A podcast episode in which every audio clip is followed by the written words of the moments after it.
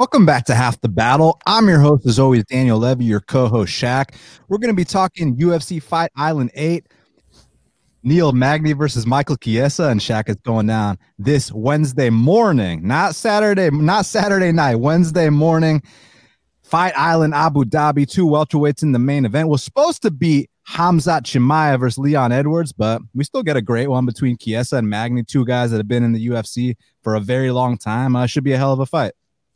Neil Magny, since he's been back from this break, he's been looking the best he ever has. Three solid wins. And Mike Chiesa, I feel like he's a guy that's always been kind of underrated.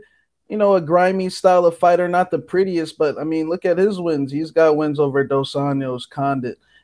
uh, so I think uh, Chiesa is a very underrated fighter. Magny's been looking the best he ever has. So it's it's a good main event. I actually remember a few years back when uh, Magny was on his suspension, you know, Chiesa did say that uh, he was his ticket to the top 10. So it's funny because it seems like to me, Neil Magny is the most called out guy welterweight. Kind of like remember when Bisbing was at middleweight and every single person wanted to fight Bisbing for whatever reason. It seems like uh, Neil Magny is that guy at welterweight. Shaq. Yeah, and they find out that it's not as easy as they think it's interesting. It's like, what is it about Neil Magny that people think is such an easy fight? Because he's got like 18 UFC wins. He's beat guys like Kelvin Gastelum. Um, you see the current win streak he, he's on. He destroyed Li Jingliang, who's coming off a big win. Like Magny is no slouch. I wonder why people think it's such an easy fight. Beat Johnny Hendricks back in the day. Got, like you said, Gastelum. Magny's no slouch. Condit, you know. Yeah, no doubt about it. So, look, obviously, we're going to break down this whole car start to finish. But before we do, got to let our fans know about our sponsor, Manscaped. Because listen, listen up, fellas. 2020 sucked, and it's finally the new year, which means new balls with our sponsor, Manscaped. Manscaped is the best in men's below the waist grooming, offering precision engineered tools for your family jewels and helping over 2 million men all over the world get rid of hair on their balls. If you let yourself go in 2020 while quarantined, Manscaped is here for you to reboot and stay clean shaved in 2021. And Shaq, I mean, uh, you know firsthand how shitty 2020 was, and now it's a new year, so there's no excuse for uh, not being, uh, you know, ready for any short notice opportunity, Kevin Holland style. And Manscaped is here to give you a fresh start in 2021 with their perfect package 3.0 that has all the right tools for the job. Come out of quarantine with clean balls thanks to the Lawnmower 3.0. This waterproof and skin safe trimmer, trimmer will reduce nicks to your two best friends. There, the third generation trimmer even has a light to give you the glow you need in 2021. It's also time to freshen up down there with a new uh, with this new year. The Crop Preserver is an anti-chafing ball deodorant moisturizer, and this stuff smells unbelievable and you're already putting deodorant on your armpit so why not put it on the smelliest part of your body? And for on the go freshness you're gonna love the crop reviver ball toner little uh spritz with you know aloe vera and hazel extract. So you guys make sure you go to manscaped right now. Use uh the code battle 20 for 20% off and free shipping. That's 20% off and free shipping with the code battle 20 at, at manscaped.com happy new year's to your balls. They will thank you. Uh Shaq, you've been pretty happy uh, with these Manscaped products so far. It's been a good uh, couple months now. 100%. No complaints. Best products on the market. I, I swear by them. So 100%. Hit up our sponsor, manscaped.com. Use the promo code BATTLE20, all caps BATTLE20 for 20% off and free shipping. Now, Shaq, let's get right down to business because first up in the flyweight division, we got uh, two UFC debutantes. We got Victoria Leonardo, she's 8 and 2, and Manon Fiorot is 5 and 1. Currently, they got Manon Fiorot minus 200. The comeback on Victoria Leonardo is plus 170. So, Victoria Leonardo, she won on Contender Series. She was a big underdog. Uh, she goes out there and when she got that fight to the mat, she smashed Chelsea Hackett. And uh, Dana White even said, like, look, you fought a very one dimensional fighter, but I can't hold that against you. So welcome to the UFC. And I got to say, Victoria Leonardo's definitely got the experience advantage here. I mean, she's been in there in Invicta with some tough competition, been in there with Miranda Maverick, with Erin Blanchfield, with all these chicks, but same time, Shaq, she's losing to all the top competition that, that she's fighting. And uh, Manon Fiorot, I'm not gonna sit here and say she's Frenchy Anzonin. I mean, look, she does go out there throw side kicks, and she is a pretty, uh, you know, intimidating striker for that weight class. But we got to see what the deal is on the UFC level um, because I do have questions about what happens if she gets taken down. But at the same time, kind of like when Yan fought Kailin Curran, Kailin had fought the better competition up until that point. So I think Victoria's got to pass. She's tough. She's got to get this to the map. But if she doesn't, I just see Manon kind of outstriking her and just being the more well-rounded uh, mixed martial artist. So I'm going to go with the favorite Manon Fiorot, Shaq. Yeah, I'm a I'm always a little suspect with those debuting female fighters, especially against people like Leonardo, who has paid her dues. She's been in there with Miranda Maverick, Blanchfield, got knocked out against Blanchfield, if I'm not mistaken.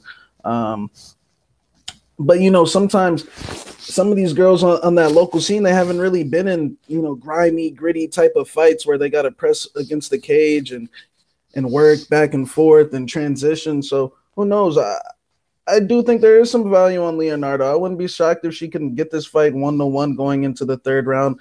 You know, like in uh, most female fights in that division, and, and possibly get you some value uh, on on the on the scorecards, possibly. So I think it's a dog or a pass for for a betting uh for from a betting perspective, but we'll see. Now, next up in the bantamweight division, we got Umar Nurmagomedov. He's 12 and 0, and Sergey Morozov is 16 and 3. Currently, they got Umar Nurmagomedov minus 525. The comeback on Sergey Morozov is plus 415. Usually, when, you see records like this, I'm thinking a pick 'em line. Uh, do you agree with Umar being, you know, in the minus 500? Do you think he's got that big of an edge here over Morozov? Well, uh, I'm under the impression that you know some people think it's Khabib that's fighting. So you know, uh, you know, uh, Umar, he's very talented. I, have seen him fight in PFL. Super good scrambles. Kind of reminds me of uh, Saeed Nurmagomedov, more of a kickboxer with the wrestling mixed in. I I think he'll get the job done, but by decision. You, uh, Morozov is no slouch. I'm, I mean, he, you know, he's got a good record. He's paid his way here. And Russians, you know, Russian versus Russian, they can might respect each other, and this could become a slow fight sometimes. And you don't want to be any part of that when you got minus 500. I I do think Umar's the more talented guy, more more well-rounded skill set. So I'll take him for the win here. Yeah, it's funny because if you're expecting, you know, if you're playing DraftKings, you're expecting your Nurmagomedov to come out here and score like 10 takedowns. You might be in for a surprise when you see him come out here and stand because he doesn't fight like Khabib. They might have the same last name. They might allegedly be cousins, but uh he fights completely different. And Sergey was a M1 champion. He's no slouch either. So I think the line should be a little bit closer, but I still kind of go got to go with Umar via Russian coast here. So I'm gonna pick the favorite. Now, next up in the lightweight division, we got a prospect showdown between Mike Davis, he's 8 and 2, and Mason Jones, the Cage Warriors double champ, is 10 and 0. Currently, they got Mike Davis minus 160. The comeback on Mason Jones is plus 140. Shaq, I mean, they're throwing Mike Davis uh, to the wolves, man. I mean, contender series, he fought Sodiq Yusuff, which, by the way, that fight got six million views. UFC debut goes in there against the the welterweight number one contender Gilbert Durinho. So, as you know, as good as Mason Jones is, this is a step down in competition actually from Sodiq and Gilbert Burns. So you think uh, Mike Davis, you know, here with a full training camp? Because by the way, that Thomas Gifford fight where he killed the guy, you took that on five days short notice. You think here with a full camp, we're going to see the best Mike Davis we've ever seen? I'm looking very forward to this fight. Mason Jones, you know, I respect the Cage Warriors champions. I'm they come into the UFC and they usually come uh, and, and, put in work. So I respect Mason Jones, a Welsh guy like Shore, like like Brett Johns. Very well-rounded skill set.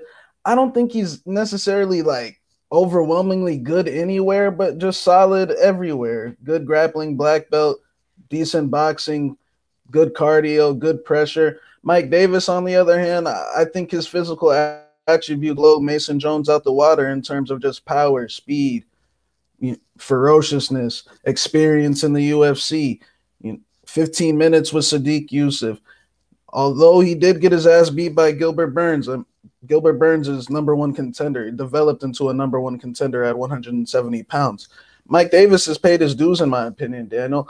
You know, I think this line started up at a uh, minus two, something like that, and now it's and I get it. Mason Jones is a solid guy. I think Mason Jones will go on to win a lot of UFC fights, but I think his competition in Cage Warriors, you know, my bad.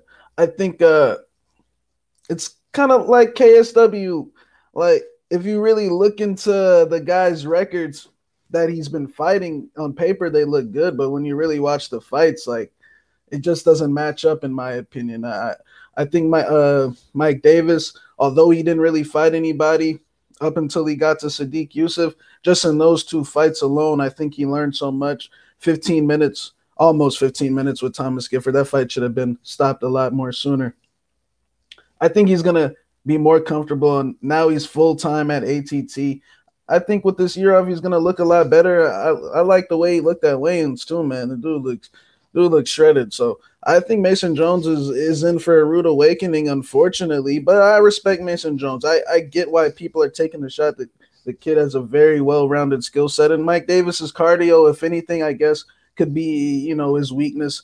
Uh, and you know, he has uh been submitted before as well. So but I'm gonna go with Mike Davis, man. I think he's paid his dues. I think he's the harder hitter. I think he can capitalize on Davis moving uh, on uh, Mason Jones moving forward and, and, rock him a few times. But it'll, it'll, probably go 15 minutes. Yeah, I mean, look, Mike Davis, that fight against Sodiq Yusuff, best contender series fight I've ever seen. Unreal fight. If you haven't seen it, pause this right now.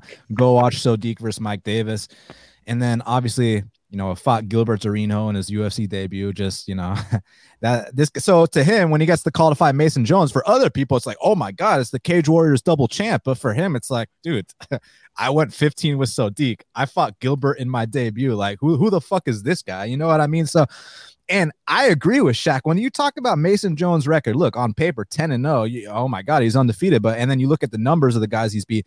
He beat a guy that was 12 and 1 his last fight. But that 12 and 1 guy, Adam Proctor's got the most padded 12 and 1 record I've ever seen in my life. So you got to really look deep into these records. Um, but that being said, as far as the skill set, Mason Jones is tough. And you know what that means when you're tough, Shaq. You know what that means that being tough. Well, how do you know if someone's tough? Because they eat a lot of punches. And I'm not convinced you want to eat a lot of punches against this guy, Mike Davis, and keep walking forward. Now, granted, we have seen Davis fatigue at times, especially in that UFC uh, win against uh, Gifford, but he did take that on five days' notice, and he got tired from whooping the dude's ass. Like, I mean, he goes out there on five days' notice and absolutely mauled the guy. Um, so yeah, as long as his cardio, you know, his conditioning is in, in a little better form here, I think he should kind of cruise in this spot. And he's been, you know, training at ATT now. Um, I hear his main sparring partners are Jorge Masvidal, Dustin Poirier, Renato Moicano, um, you know, all, all, these guys. So he's doing the right things. He even went to Tiger Muay Thai for a little bit. He won a scholarship in their tryouts. They they had like 300 fighters come out, and Mike Davis won the scholarship. You know what I mean? That's how talented they thought he was. So, and I heard also they got these padmen in Thailand um, who are like, you know, these guys are like 100 and 0 in Muay Thai and shit. And like they go out there, and you know how when you're holding the pads, the pad holder doesn't hit back. Well, in Thailand, these dudes do hit back, and these pad holders drop the guys that you know are hitting the pads. So apparently, all these guys avoid the the Thai guy that holds the pads. Um, they want they don't want to get dropped. Whereas Mike Davis was seeking him out, like, hey, I want to work with the best guys. I, I want to go in there and see what you guys have to offer. So that that's the kind of mindset I like. And uh, respect to Mason Jones, he'll be back, but I'm going Mike Davis here. Now, next up in the flyweight division, we got a matchup between Jerome Rivera, he's 10 and 3, and Francisco Figueiredo is 11 and 3. Currently, they got Francisco Figueiredo minus 150. The comeback on Jerome Rivera is plus 130. All right, Shaq, you already know the deal. Francisco, the brother of Deiveson. You know we love Deiveson, but this ain't Deiveson. But I, I, I gotta know, man. Is this going to be a brother tandem like this, like the Pettis brothers, where like you know one guy touched gold, the other guy made it to number one in the world, or is this going to be like Jim and Dan Miller, where one guy's a Hall of Famer and the other guy got cut? Damn, my, my boy Dan Miller had some good wins. remember, remember when Paul uh, Paul Har- the Paul Harris fight when he head kicked him and started celebrating. Herb was like, "The fight ain't over." But Dan Miller, he tapped out uh, John Salter back in the day. That was a nice joke. But yeah, Francisco Figueiredo, look, he's definitely not Davis, and that's for damn sure. Uh, I think that that's already established. Definitely more on the greener side. Definitely not a skill. He definitely has some good jujitsu, some good movement you know, decent everywhere, just decent. I, I, do think this line could be a little closer. Look, I, am not as high on Jerome Rivera, like I'm not high on Jerome Rivera or anything. But one thing I will say, in some of the fights that at least that I see him win, his work rate is very high. You know, uh, he's very active. Whether it's on bottom, on top, standing, doesn't have much power, but he's very active. Figueiredo, we'll see how his cardio is. Uh, I will take Figueiredo for the win, but is, is not very confident. You know, these flyweight fights sometimes they can be a, a, a little tougher to, especially with Figueiredo where we know a lot of this hype is based off what his brother does, and, and, you know he's not his brother. And we see a lot of brother tandems where one of them's good and one one of them isn't, like the Tamor brothers, like um, Lauzon, the the Lauzon brothers. Uh, who, who else? Uh, man, there's some more out there, but can't think right now. But yeah, I, will go with Francisco Figueiredo just out of respect for my boy Deus, but we'll see. yeah, I mean, here's the thing. I've never been high on Jerome Rivera either, but he does have some things going for him. Shaq mentioned the output. I'll mention the size. I mean, you don't often see five foot ten flyweights. He's massive for the weight class. He's experienced. He's been in there with some good guys, but he's lost to all the good guys he's fought. And I thought he won a massive robbery on contender series. At least I, when I watched it live, I, I thought Lazy Boy Rodriguez clearly won that fight. And it was even to the point where I thought Rodriguez was about to get signed. Um, so that was really disappointing that they gave that fight to Jerome Rivera. Gets knocked out in his debut versus Tyson Nam. With Francisco, um, you know, he's got he's got the Deiveson style. He's just not Deiveson you know. So let's see how it translates in the UFC. I'm gonna go with uh, Francisco because I think this is a very winnable fight, but um, I kind of got to see how he looks in the UFC, and then we'll take it from there. Now, next up in the middleweight division, we got a matchup between Dalcha Lungiambula he's 10 and 2, and Marcus Maluko Perez is 12 and 4. Currently, they got Dalcha Lungiambula minus 135. The comeback on Marcus Maluko is plus 115. So, you know how we mentioned with that Mike Davis fight that opened minus 300, all the action came in on Jones. Well, here, Dalcha opened minus 350, Shaq. All the action's been coming in on Marcus Maluko, who is coming off a brutal KO loss. And let me just preface that by saying this. Um, so you know how Marcus Maluko just fought Dricus Du Plessis.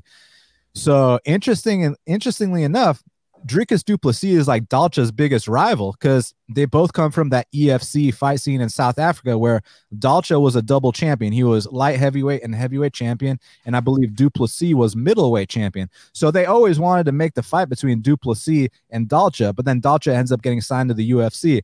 Now, now uh, they're sharing an opponent. Maybe we can see the fight down the line, but with, with that being said, uh, Marcus Maluko, I, I, like the guy. He's exciting. He cashed a max bet for us against James Bochnovic. He comes to fight every single time. It's just I think he's kind of outsized at, at middleweight, and he does a lot of questionable shit. He was looking really good against Du Plessis, good to the point where he starts getting a little cocky. He starts trying to do that Yair Rodriguez Korean zombie elbow. He spams too many spins. He gets bullied a lot, backs himself into the fence.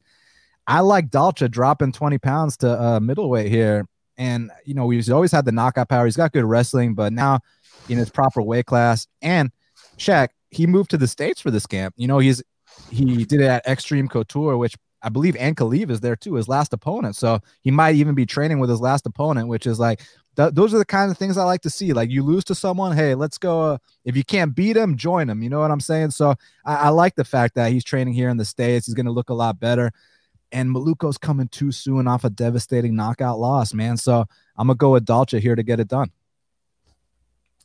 It's a good fight, Maluko Perez. I- am gonna just go ahead and say it. I no longer think he's UFC caliber. I think his style, there's nothing in between. He's got a bunch of spins, good chokes, a decent left kick to the body, but what else? You know, there's no no jab, no straight anytime things hit the fan, he, he goes to the spins, he gets bullied. I mean, we're talking decision losses to Andrew Sanchez, to a knockout loss to Du Plessis, absolutely bullied around by Eryk Anders. Um, had the nice win over Fluffy Hernandez in Brazil, but Fluffy Hernandez was like what 5 and 0, 6 and 0 at the time, very inexperienced. You know, just because he knocked out Beverly Hills Ninja, you know, didn't, didn't mean anything. Um, so as we learned about with my boy Young Buck this past weekend. But uh I think Dalcha uh making the right steps. Not only is he uh at extreme, man, he's working with uh, Francis Ngannou. He's working with uh, Michel Pereira. I see him on on uh, Instagram Live with Michel Pereira because you know uh, Michel Pereira and Johnny Walker moved down there too as well. He's been in, in practicing with them as well. So I think this guy's making the the right steps that he needs to make. As we saw on tape in EFC, we knew he was green. We knew he was more muscle strength than he had skill. He needs to clean up a lot of things. Dropping 20 pounds, I mean, that's a lot of discipline right there for a guy like him. That means he has to be running every single day. He's got to be in, in, in tip top you know shape as where Maluko he's you know he's he's trying to eat up to to to uh, to you know he's trying to eat everything in sight because you know he's got to keep that weight on. I think is going to win this fight, and not only do I think he's going to win, I think he's going to finish Maluko. I don't think Maluko's UFC caliber, man. I, he has no in between game. I think Dalcha just needs to close the distance, push him back, don't get finished, and you will bully him for a decision win or possibly knock him out off one of these spins if you can capitalize. Like I said, the longer you put pressure on this guy, he's going to make a mistake. And I think Dalcha Langambi, uh, Langambi, uh, how do you say his last name? Langiambula is gonna is gonna get this uh, knockout win, man. Next up in the flyweight division, we got a matchup between Su Mudaerji, he's 13 and 4, and Zaruk Adashev is 3 and 2. Currently, they got Su Mudaerji minus 450. The comeback on Zaruk Adashev is plus 375. So, right off the bat, I mean, I know that the fight is lined where it's at and stuff, but don't don't let the three and two record fool you. He was actually 16 and three in kickboxing, and I think that this fight will primarily stay on the feet. But that being said, MMA experience counts for a lot, and, and they call Su Mudaerji the the Tibetan Eagle. But uh, as we like to call him, Shaq, uh, the Chinese Conor. Uh, Ch- Chinese Conor is no slouch, man. Very exciting, tall for the weight class, beautiful straight left, very exciting striking, good kicks. Um, athletic, young. He's got a lot of experience and potential. I like this guy a lot.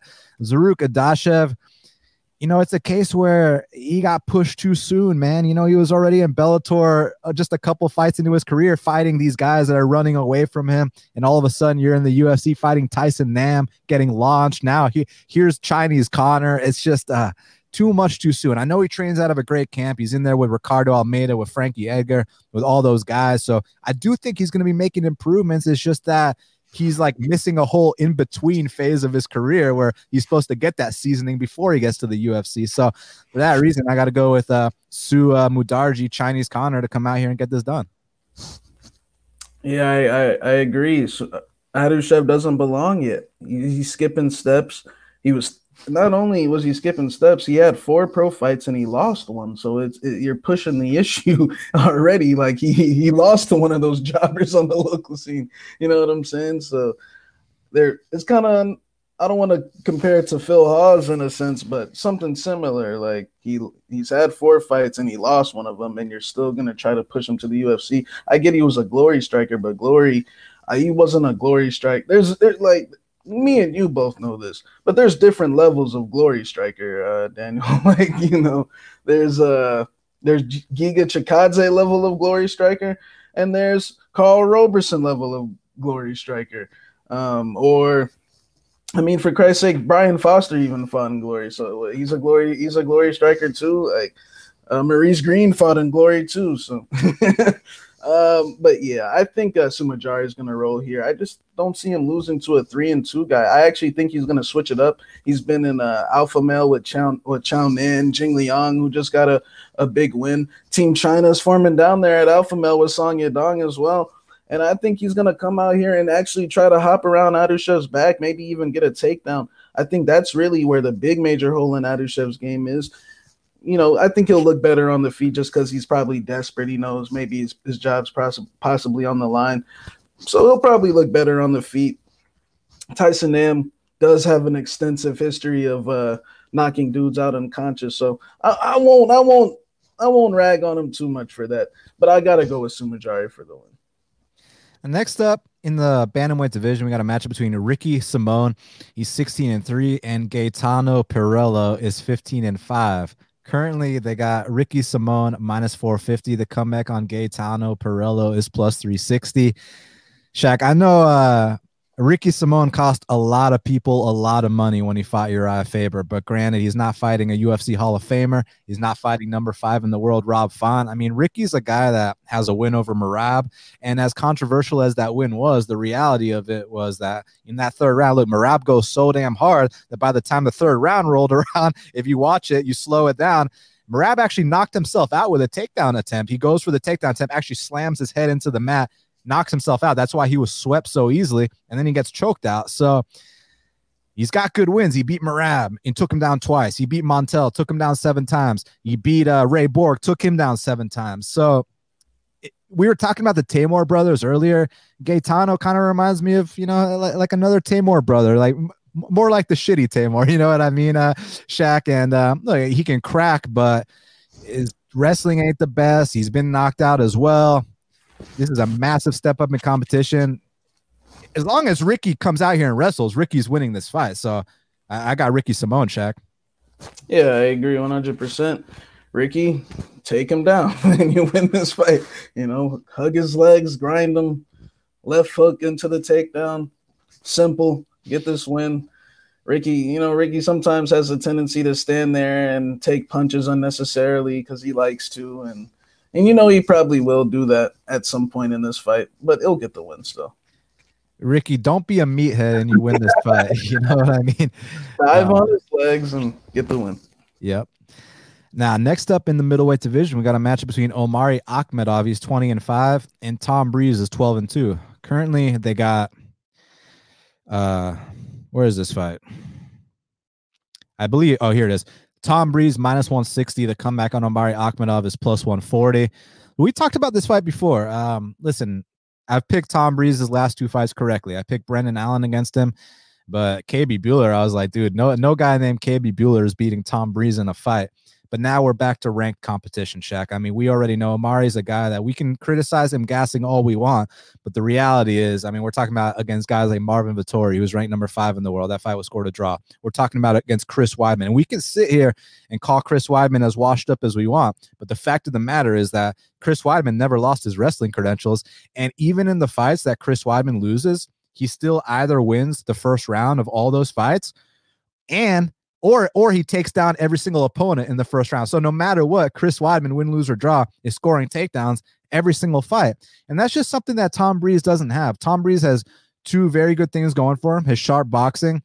And then you know what is the second best part of his game is, right, Shaq? His leg lock game. And you don't really want to go for leg locks against scary Russians. So it's going to come down to that boxing game. So it's the sharp boxing of of Breeze versus, you know, the big hooks of Omari.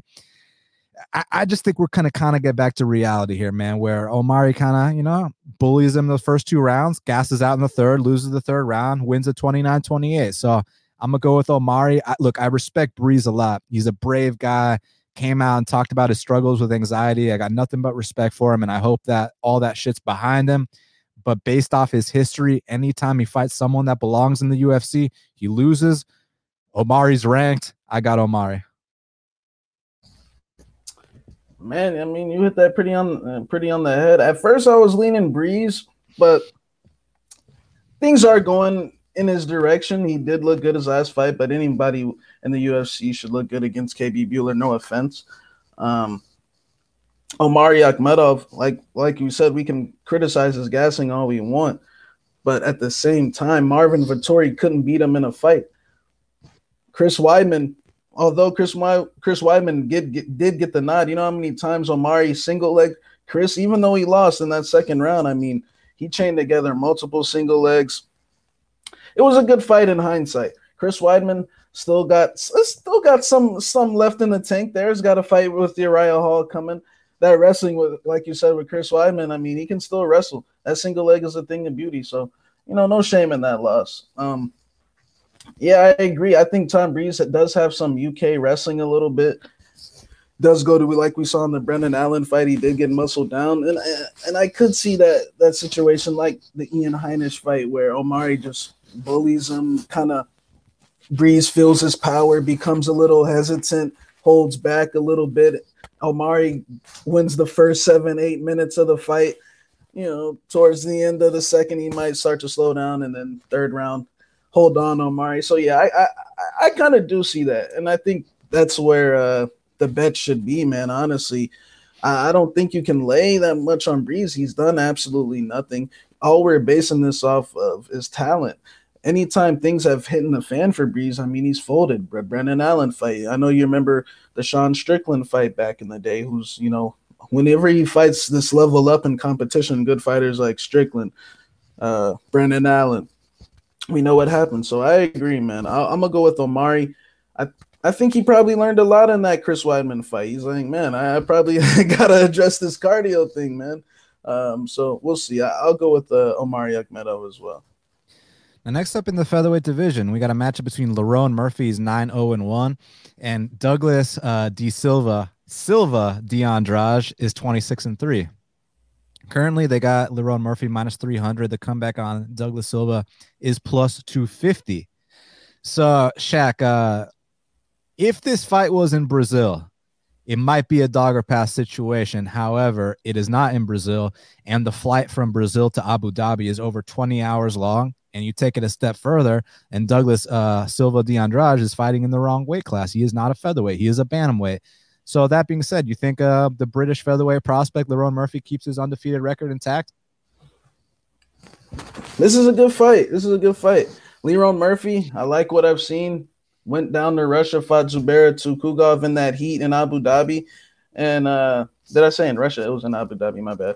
And uh held his own, lost the first round, big, got dropped, but then he came back those last two rounds and capitalized on the gassing Tukhugov and was able to get a draw. And then he followed that up with a knockout win over Ricardo Ramos. Ricardo Ramos is no slouch. And the ground and pound. And I like how calm Lerone Murphy is in there. The dude is very calm. Like, even when he's in bad spots on the ground, he seems like he knows what he's doing. The issue is, man, Lerone Murphy, this is like this fight, man. I don't want to say it reminds me of uh of a certain fight or anything like that. It's just what, fight, what a, fight does it remind you of? He was uh, you know, he was a big underdog in in uh, hold on real quick. He was a big underdog in his two fights against Tukhugov, not a big against Ramos, but he was the underdog, if I'm not mistaken, right? Um, and now he's a big minus 300 favorite. So now we it's like it's a different spot. In those two fights, I mean, people were counting Lerone Murphy out. Now everyone's counting on Lerone Murphy to win. And I actually do think it's gonna be a closer fight than that line indicates. And I actually disagree with the the the Douglas. I, at first, I was agreeing, but then when I watched this fight with Renan, I know it's Renan Barão, but Douglas D Silva put on a lot of size, man. Like uh, he actually looked like really big, and I actually think his cardio is not as bad as people think. I've actually seen him maintain good 15 minute paces. The, uh, the Renan Barão fight was there. There was a 30-26 scorecard, and Lerone Murphy has a big weakness in this game with the takedowns. Now I know that Douglas D Silva isn't known necessarily for chaining takedowns together or anything like that, but it's just a glaring hole that I see in Lerone Murphy's game. That if you shoot, he will go down. He works his way back up. But D Silva, like I said, I, I know he got his ass beat by Petr Yan, but that's Petr Yan. Like Petr Yan would do that to, to Lerone Murphy as well. And he has a win over a, a 30 27 win over Chito Vera. Um, lost to Rob Font. There's no shame in that. Rob Font's top five, if I'm not mistaken. So I, I, I actually think De Silva's fought the slightly tougher competition, even though he lost to Tukhugov but I think he's fought more tougher, consistent competition over the years, a little more experienced. Lerone Murphy is bigger, 100%, especially with the height. And I think that if he lets his hands go, yeah, he can win this fight. But I just think minus 310, 320, whatever it is, is a little too high, a little bit too much dependent on a guy that's still developing. And, and I feel like Douglas D. Silva, even though he's a finished product, yeah, the record is padded and, and all that stuff, but he's got plenty of UXP, UFC experience against good guys. And I actually thought he looked good in his last fight, man. Yeah. Um. So you going with Murphy or what? Uh, yeah, I'll go with Murphy, but I think it's a dogger pass situation. I feel you. I mean, listen, I, I, like Murphy because he went from fighting like nobody on his regional scene to all of a sudden, hey, here's Tukhugov in Abu Dhabi, you know. And usually when you fight a guy with Ov, with OV as the last two letters of his last name in Abu Dhabi, you go to a close ass decision. I mean, I know Shaq remembers Muslim Salikhov or uh, Elizeu Zaleski. So Lerone Murphy got it to a draw against a Russian in Abu Dhabi. So much respect. And he goes out there against Ricardo Ramos, who was looking really good. And Lerone destroyed him like it was nothing. And not only that, like I already alluded to, Douglas doesn't do as good outside of Brazil. I don't know why. I mean, I know why, but I don't know exactly why. Like, do they not have the same testing in Brazil or, or, or something? Because like that fucking Vera fight, dude. Like what, whatever Flintstone vitamins he was on in that Vera fight, if he can just get those to Abu Dhabi, man, then it is a dogger pass situation. But I'm gonna have to go with with the size advantage, the five inch reach, the youthful energy. Uh, I think Lerone uh, projects further than uh, Douglas D Silva does. So I'm gonna have to go with Lerone Murphy uh, to get this one done. Now, next up in the flyweight division, we got a matchup between Tyson Nam, he's 20 and 11, and Matt Schnell is 14 and 5. Currently, they got Tyson Nam minus 130. The comeback on Matt Schnell is plus 110. So, Shaq, this one is pretty cut and dry. I feel like if this goes to the scorecards, you, you got to favor Schnell. That being said, Schnell does not have the best chin in the world, and Tyson Nam, let's just call it how it is. He's one of the best knockout artists in the history of the flyweight division. Um, I mean, it dates back to even at bantamweight. I mean, I know you remember that upset he had against uh, the Bellator champion Eduardo Dantas. I know you remember back when he fought in Russia against Ali Bagautinov, lost 14 minutes and 59 seconds of that fight knocks out Bagautinov with one second left in Russia. Tyson Nam can knock anybody out at any point. It's just the reason why he loses these decisions is because he's so confident in his knockout power that he'll literally take minutes off because he's banking on his ability to land that one big punch. Basically, I'll compare his overconfidence in his knockout power to uh, Dusko's overconfidence in his head movement. And when it goes to scorecards, it, it'll bite him in the ass. But here against a guy in Schnell, who is extremely chinny, I, I think he's got a good chance to get this knockout. It's just if you're betting Nam and this hits the scorecards, get ready for a sweat. But that being said, I'm gonna go with Nam to to catch him along the way and get a knockout. So I got Tyson Nam. It's an interesting, interesting because hmm, Matt Schnell, when he was on his win streak, I didn't buy it, man. I, I wasn't buying it. I know a lot of people were taking him taking him in that Pantoja fight going in, and he I mean, I kind of thought that was a, a stunt in a in a sense. Not saying like he was gonna win the fight and he screwed it up for himself, but just the approach of that fight, I was like, whoa. I mean, this guy's that was like a Ryan Spann, uh, you know, Alvey situation or something like that. I was like, whoa, bro. Like, I thought he would, you know, he had worked his way back up. I thought he would have fought with more. You know, Pantoja was a top five guy. Oh yeah.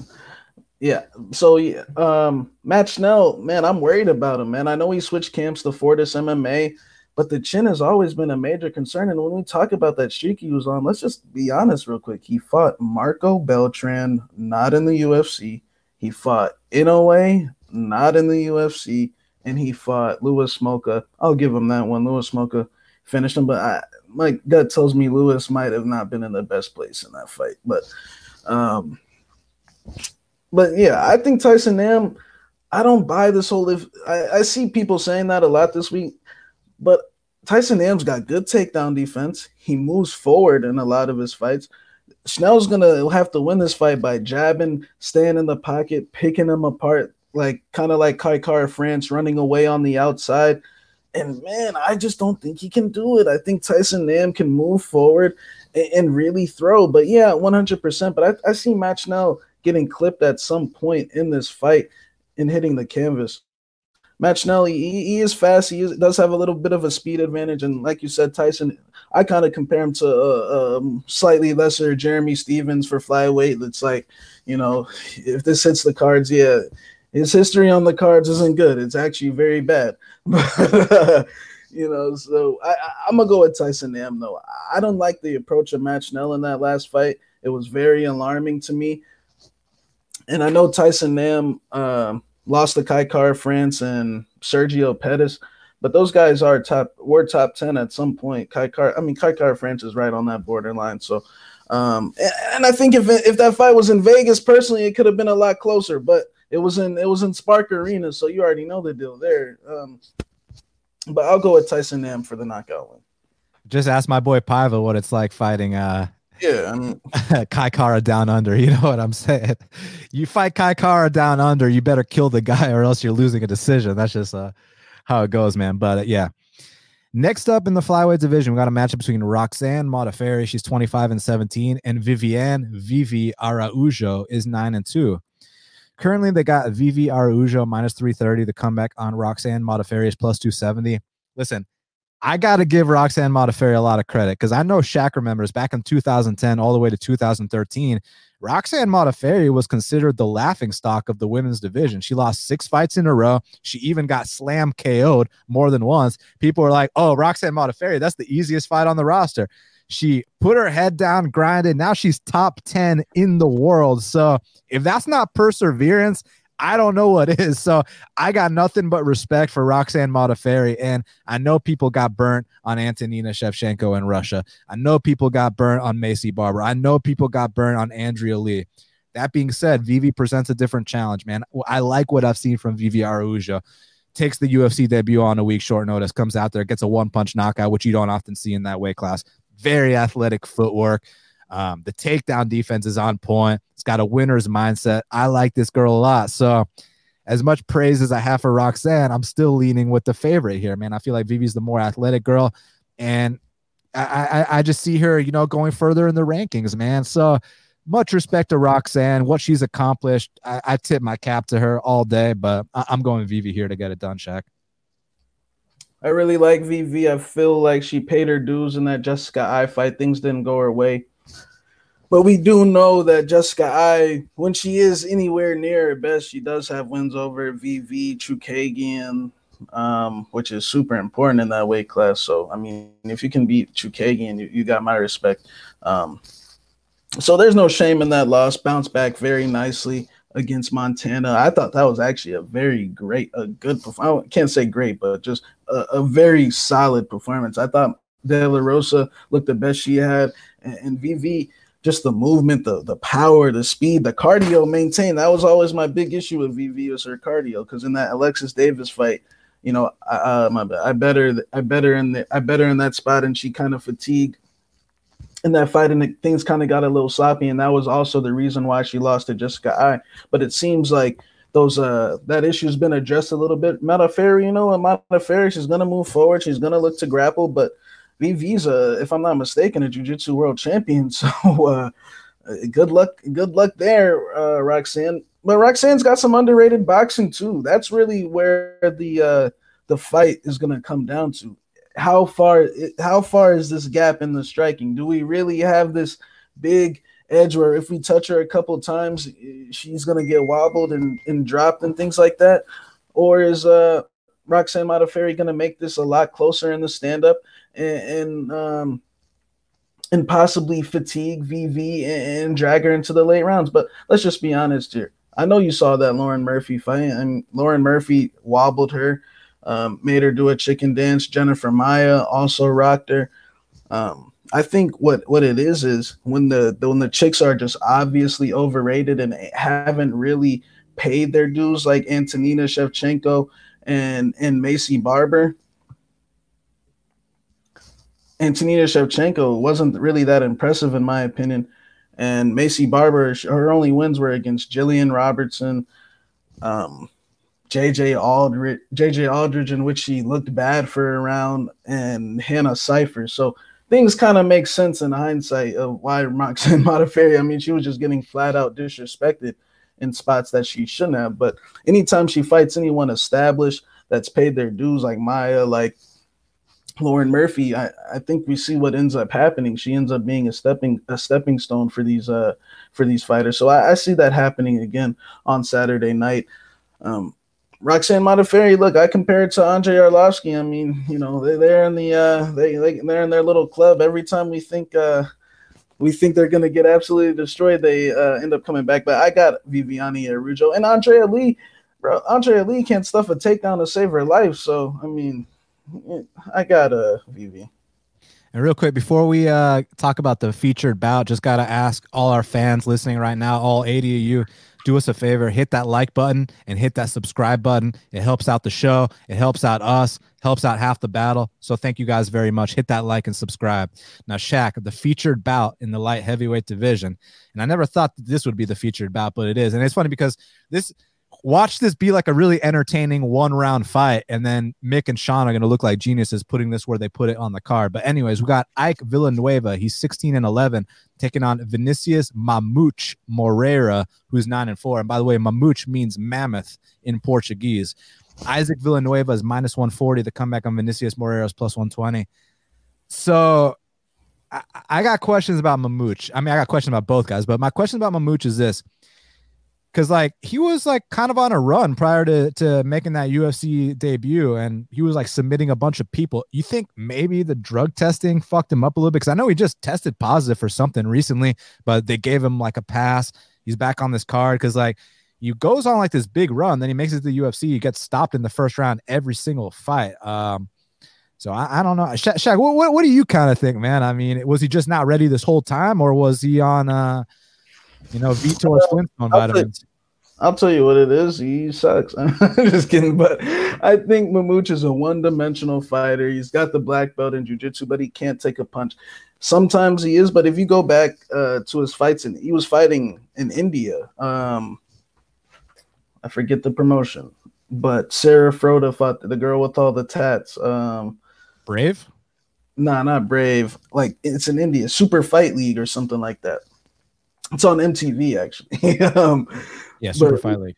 And uh, and Mamute would get rocked in all those fights, clipped to big shots every single fight. But anytime he got on top, he would just finish the guy. Now in the UFC, dudes know what you're gonna do, and now they know we need to jump on this chin right off the bat before he gets on top of us. He was able to submit John Al- John Allen in contender series, but if you watch that fight, I think what really happened is John Allen got so tired of beating his ass that uh, Mamute got on top of him, and that was it. So props to Mamute. That's going to be his path to victory. If Ike Villanueva is ever going to win a UFC fight, this is the tomorrow is the day, and this is his only chance. This is his only chance he's ever going to get. He has to clip this dude before he gets taken down. Ike, look, 100%. Everything you see is just his journeyman, jobber, all that good stuff. But he is tough. He kind of got a tough break his last fight with with the Beverly Hills Ninja. It got cut and and the fight was over. Who knows? I, who knows how that fight would have kept going? Uh, if it would have kept going, unfortunate. Chase Sherman uh, did his thing against him, but we know Chase Sherman can. Chase Sherman can look good against some dudes. You know, he, Chase Sherman a, tested positive too. Oh, really? Wow, I didn't know yeah. that. So he was juice. But I'm gonna go with Ike, man. I think the, finally the journeyman will have his day. I think he clips Mamute early in less than in less than a few minutes, and uh, and and gets his first UFC win. It's not too confident, but Mamute is like, man, it's kind of scary. Paul Craig knocked him out. Eryk Anders knocked him out. Um, who else? That's it. Uh, Alonzo uh, Menifield. Alonzo, Alonzo. Yeah, well, all those three dudes are respectable for sure, but definitely better than Ike. So I mean, I wouldn't be shocked if it went the other way, but we'll see. So you're going Ike? I'm gonna go on Ike. Yeah. Okay. So this this is tough because it's like you got a jujitsu black belt with no chin in Vinicius Moreira, and then you got a bar brawler in Ike Villanueva. So I, I don't know, man. I'll go with Vinicius, but he could easily get knocked out here, easily. So don't be surprised if it goes. I'll just be surprised if it goes the distance, right? So you got Villanueva by knockout. I'll go Vinicius by submission. Let's see what happens. Co-main event of the evening in the welterweight division, we got Warlley Alves. He's 13 and 4, taking on Mounir Lazzez, who's 10 and 1. Currently, they got Mounir Lazzez minus 240. The comeback on Warlley Alves is plus 200. So odds makers were like, you know what? Minus 115 a piece. How about y'all let us know who the favorite is? So uh people did let them know who the favorite was. And now Mounir got steamed all the way to minus 240. At this point, it might even be a dogger pass situation, but at the you know original line all the way to like minus 175, maybe even the minus 190. I, I think that Mounir was the right side. Look, Warlley Alves, it's interesting because when he was on the Ultimate Fighter, a lot of people were referring to him like he was going to actually go on to become a future world champion. The way they would talk about him, he even uh, beat Alan Jouban. I know it's controversial, it was in Brazil, but he still beat Alan Jouban. He beat Colby Covington. He went the distance with Kamaru Usman. So he's been in there with real guys. It's just that there's a big issue with Warlley's game, and that's his pacing. I, I don't know what it is because he gasses out every single fight after the first round, and it's like it's not because he's not out here running his miles. He's got Anderson Silva's strength and conditioning coach. I know Shaq knows who I'm talking about. That big fucking uh, roided up guy. That's that's Alves's strength and conditioning coach. So it's not like Alves ain't running his sprints or his miles or he's not in the gym. It's just that he goes so damn hard for that finish early that when he doesn't get it, not only does he fatigue, but he kind of gets discouraged too. And this is nothing new, man, from his first fight to his last fight. I mean, you watch that fight with Randy Brown. He dominates Randy Brown, but at the end of the first round, his corner has to come and like pick him up off the ground because the guy can barely move. So it's like one of those things where I don't see it ever changing. And he's still young. He's only 29, right? Uh, Mounir Lazzez, so he uh, surprised a lot of people in that Razak Alhassan fight, man. He looked amazing. I know Razak never came back the same after that shit that went down, but we cannot we cannot discredit that performance. And one thing about Mounir, if you go back to 2017, because I wanted to know how he does with grapplers, right? Because that's uh, you know you're gonna have to weather this early first round storm. So in 2017, Mounir Lazzez fought a judo Olympian uh, that trains out of Tiger Muay Thai. I- am not sure how to pronounce the guy's last name. Van Dijk, Van Dyke. I don't fucking know, but the Van whatever guy in 2017, that guy's a judo Olympian. And um, that guy went for a guillotine attempt on Mounir in the first round. And you'll know right away if a guy's tough or not. I mean, Mounir, it wasn't quick tapping or nothing. He was fighting the hands. He was reversing position. He was getting on top. He was stuffing takedowns the second half of the fight. He was lighting the guy up standing. So and that was when he was 5 and 0. Now he's 11 and 1. Now he's had the experience, he's closed the gap. I think he's ready to have that kind of performance, but on the UFC level. And I watched his one loss to Eldarov, and I mean, listen, Eldarov fights nothing like Warlley. Eldarov trains with Khabib. Eldarov's only loss is to Khabib. Then he joined Khabib's team, and Eldarov just kind of pinned him up against the fence for three straight rounds, kind of stuck to him like glue. Warlley can't do that. I- am gonna go with Mounir. Just don't get finished in the first round, and you win this fight. Yeah, it's pretty much uh kind of similar to Murphy and, and um, De Silva in a sense where yeah, he was a huge underdog against Razak. Now he's a now everyone's uh depending on him to get this win. But I actually think this might actually be a good situation just because Warlley Alves, we know that he's not the mentally toughest guy in the world. We know that he's uh, a guy that likes to come out early, press you, punk you out, and, and get you out of there. Um, but his losses are respectable. Randy Brown, James Krause for sure. Manur, Manur, uh, Mounir Lazzez, he's just a solid, well-rounded fighter. He's solid everywhere in the clinch. But there is a ch- but uh, in the hindsight, we have to understand that Razak Alhassan is a very one-dimensional fighter. I mean, other than other than the uh, power, I mean, what's he got? You know, um, and I think that when you, I think now we're starting to see when you're out of the cage for two plus years um, not even with Razak, it wasn't even health issues, but still, he was basically fighting for his life. I, I think uh, that changes you, man. And, and I don't think Razak Halasani missed weight for that fight. So we have to kind of take back some of the stock uh, off that win, truthfully, honestly, with Manula's years. But he showed some good, well rounded skills. And we know the path to victory here is to get to the late rounds. And the style that I see with Manula's is, is a guy has a has a very safe style. He just did that in his last fight. He knew that Razak Alhassan was uh, gonna come out here and try to knock him out in the first minute or so. And I like what I saw. He put his hands up. He, you know, he ate the shots. He kept moving. So he, it lets me know that he can, you know, do something like that. But at the same time, we might have to come back from uh, from a round down. But we've seen guys come back from a round down plenty of times against Warlley, whether it be uh, a Bryan Barberena, whether it be an Alan Jouban. I don't care what anybody says. Alan Jouban won that fight. Um, then you got who else? Randy Brown.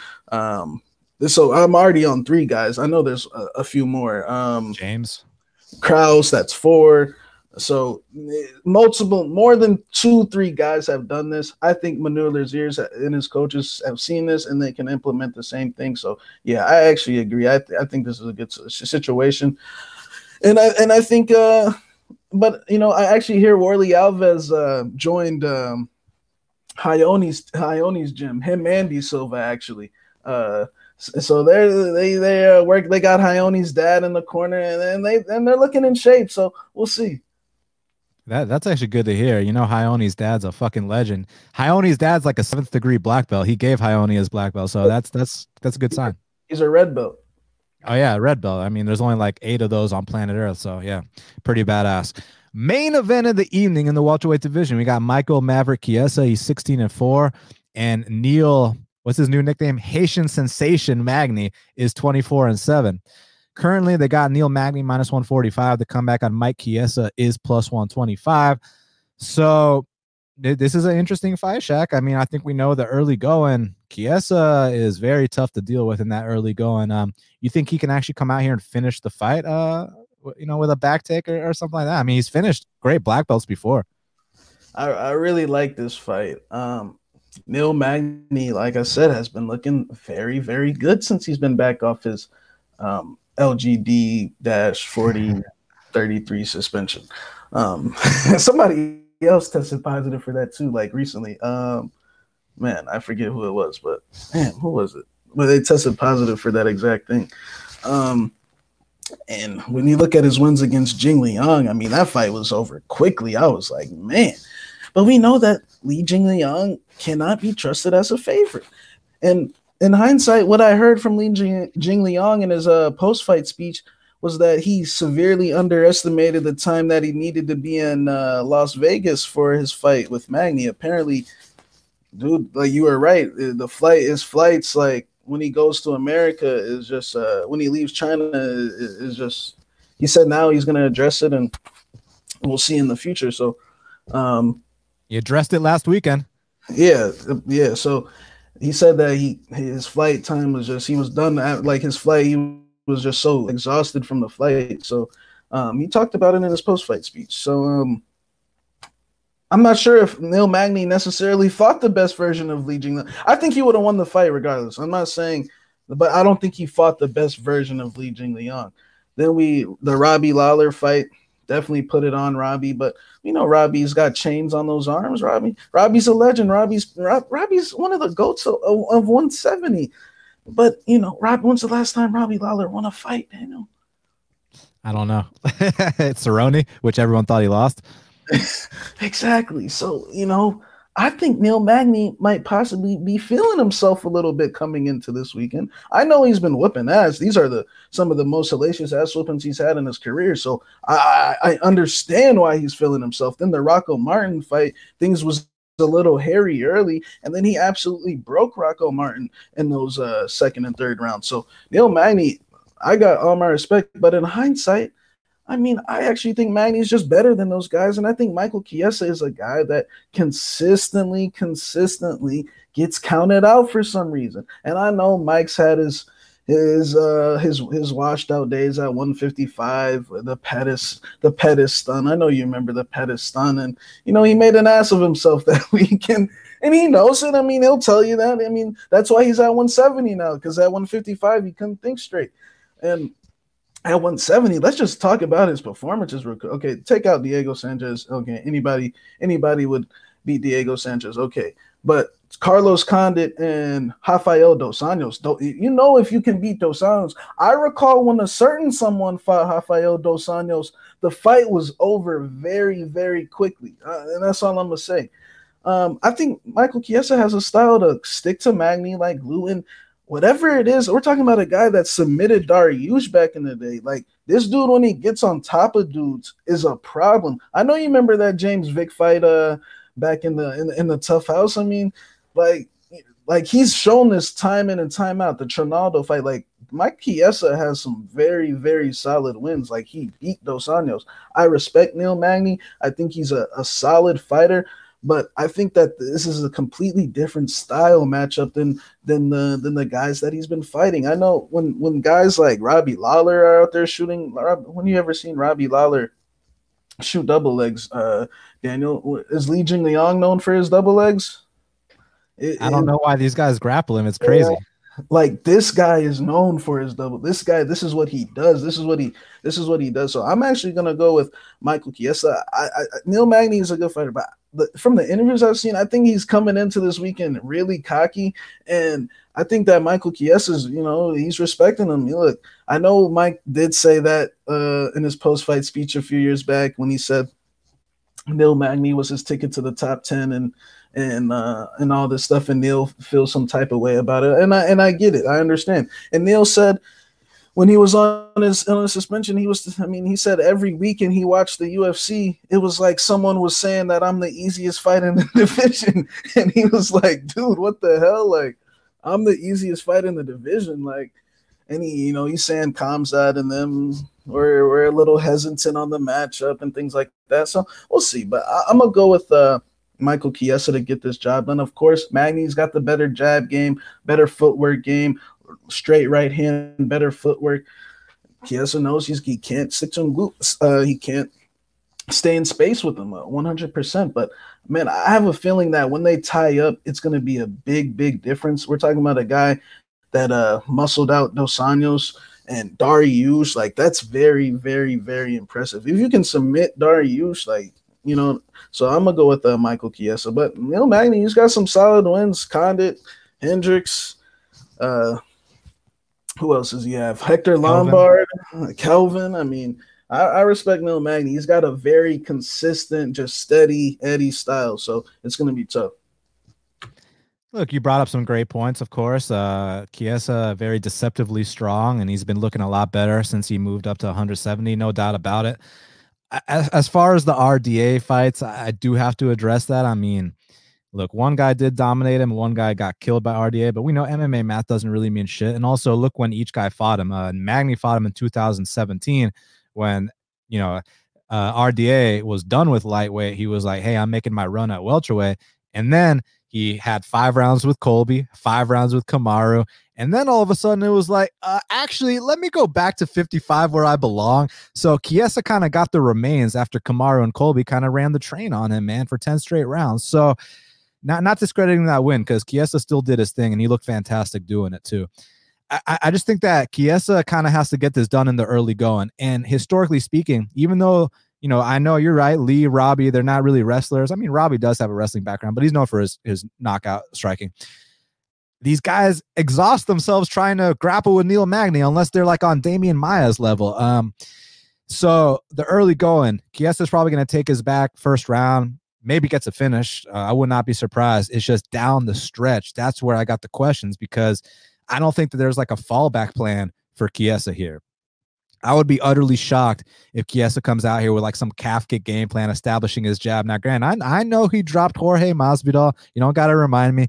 He's he does hit deceptively hard. It's just the process of with his stand up ain't the best, man. So I do think that he only has one path to victory here, and I think down the stretch that Magny can get off on um, that Denver elevation cardio, that pace, the output, the jabs, the kicks. And then if Chiesa starts to get tired, I won't be surprised if Magny even starts getting takedowns of his own. But I think Magny, you know, after the first and second round, starts pinning Chiesa up against the fence, starts getting those shoulder strikes going, knees to the thighs, mixing in takedowns of his own, popping the jab, kind of MMA clinicking him up. It's just first two rounds got to be got to be very very careful. And I think people forget that Magny's got underrated offensive wrestling too. I mean, he out wrestled Kelvin for three straight rounds in Mexico. Um, but then again, we talk about the championship rounds, and you'd think that a guy with the cardio of Magny excels in the championship rounds, but actually, historically speaking, he lost the fourth and fifth to Kelvin. He got knocked out by Pons in the fourth. So the times we've seen Neil in championship rounds, he's actually lost, but we've never actually seen Chiesa in a championship round before. So I'm very curious to see what happens if this fight gets extended. I'm leaning with Neil Magny to kind of outwork him down the stretch. So let's see, uh, let's see what happens. Now we got to talk about the fight to watch and the fighter to watch. So I- am gonna take it first. The the fighter to watch. So I- am looking at uh Chinese Connor uh, Su Mudaerji, man. I mean, he's going up here against a guy with a 16 and 3 kickboxing record, and he's got the chance to extend his win streak to three in a row. and he's just a kid. He's he's only what 24, 25. Um, he's very big for the flyweight division. I think he's got a bright future, man. So Chinese Connor Su Mudaerji is my fighter to watch. Shaq, who is your fighter to watch? My fighter to watch is going to be uh, from England, Mr. Tom Breeze. I mean, they've been saying that this guy has all this potential, and I think this is the if he's ever going to live up to it, tomorrow's the day. I mean, I know we need uh, a lot of people from England to take over the torch for Bisping, and who's going to emerge as the next big UK star, man? Yeah, uh, fantastic question. So now the the fight to watch. So there's definitely a couple very good fights. I'm probably gonna steal yours, man. I, I got to go Mike Davis versus Mason Jones. I mean, we got the undefeated champ champ from Wales, from Cage Warriors, Mason Jones coming in here with a lot of hype, taking on this freak athlete, Mike Davis. Dude, you go on Mike Davis IG and look at some of the workouts this guy's been doing. Like I, when I tell you he is a freak athlete, he's not just a good fighter, he's also a specimen athlete as well and now he's working with Phil Daru. I just think that this fight is going to be fireworks. So for me, Davis versus Jones, that's my fight to watch. Shaq, what's yours? My uh, fight to watch is in, is going to be in arguably the most exciting division in the UFC, and that's the flyweight division. That's Tyson Nam versus uh, Matt Schnell. Matt Schnell needs a big win, in my opinion, and Tyson Nam. This is the, in my opinion, the biggest momentum, you know, that he's had in his career in a long time. I feel like if he gets the win, just with his exciting style, you could you could see Tyson Nam in a big fight. I, this is his last run in his career. I know he's like what 37, 38 if I'm not mistaken. Uh, you know, somewhere up there. So this is Tyson Nam's last run and this is a guy that I know everyone remembers when we uh a few years back when he kind of got blackballed and uh you know with the whole World Series thing things didn't work out. And now to see him here, man, I, it'll be good to see him have some success. Matt Schnell is a very entertaining fighter, win or lose. Win or lose, you know, Matt Schnell is, is going to be in an exciting fight. So that's my fight to watch. He really is 37. I just had to look that up. Wow. Uh, but man, looking better than ever. So that's going to definitely be an interesting fight for sure. Shaq, thank you very much for joining me. Thank you very much to all our fans, all our listeners, all our supporters. We truly, truly appreciate it. Make sure y'all show us some love by hitting that like button, hit that subscribe button. You can follow Shaq at MMA Genius 05. You can follow me at Best Fight Picks. Go to bestfightpicks.com for the plays. Uh, check out our sponsor, Manscaped, at manscaped.com. Use the promo code BATTLE20 for 20% off and free shipping on any order. Subscribe to Half the Battle on iTunes, SoundCloud, YouTube, Stitcher, Spotify, all the places where we are available. We'll be back on Thursday to break down the real Conor McGregor versus Dustin the Diamond Poirier. Man, the rematch. Uh, six years in the making, Shaq, is and up a weight class now. It's going to be unbelievable. UFC 257. We'll do a full breakdown of that entire card. So we truly appreciate it. Once again, follow Shaq at MMA Genius 05. Follow me at Best Fight Picks. Um, also, I have some written work available at linemovement.com. You should check them out too. So thank you very much for your support. We'll be back uh, on Thursday. And until the next time, let's cash these bets.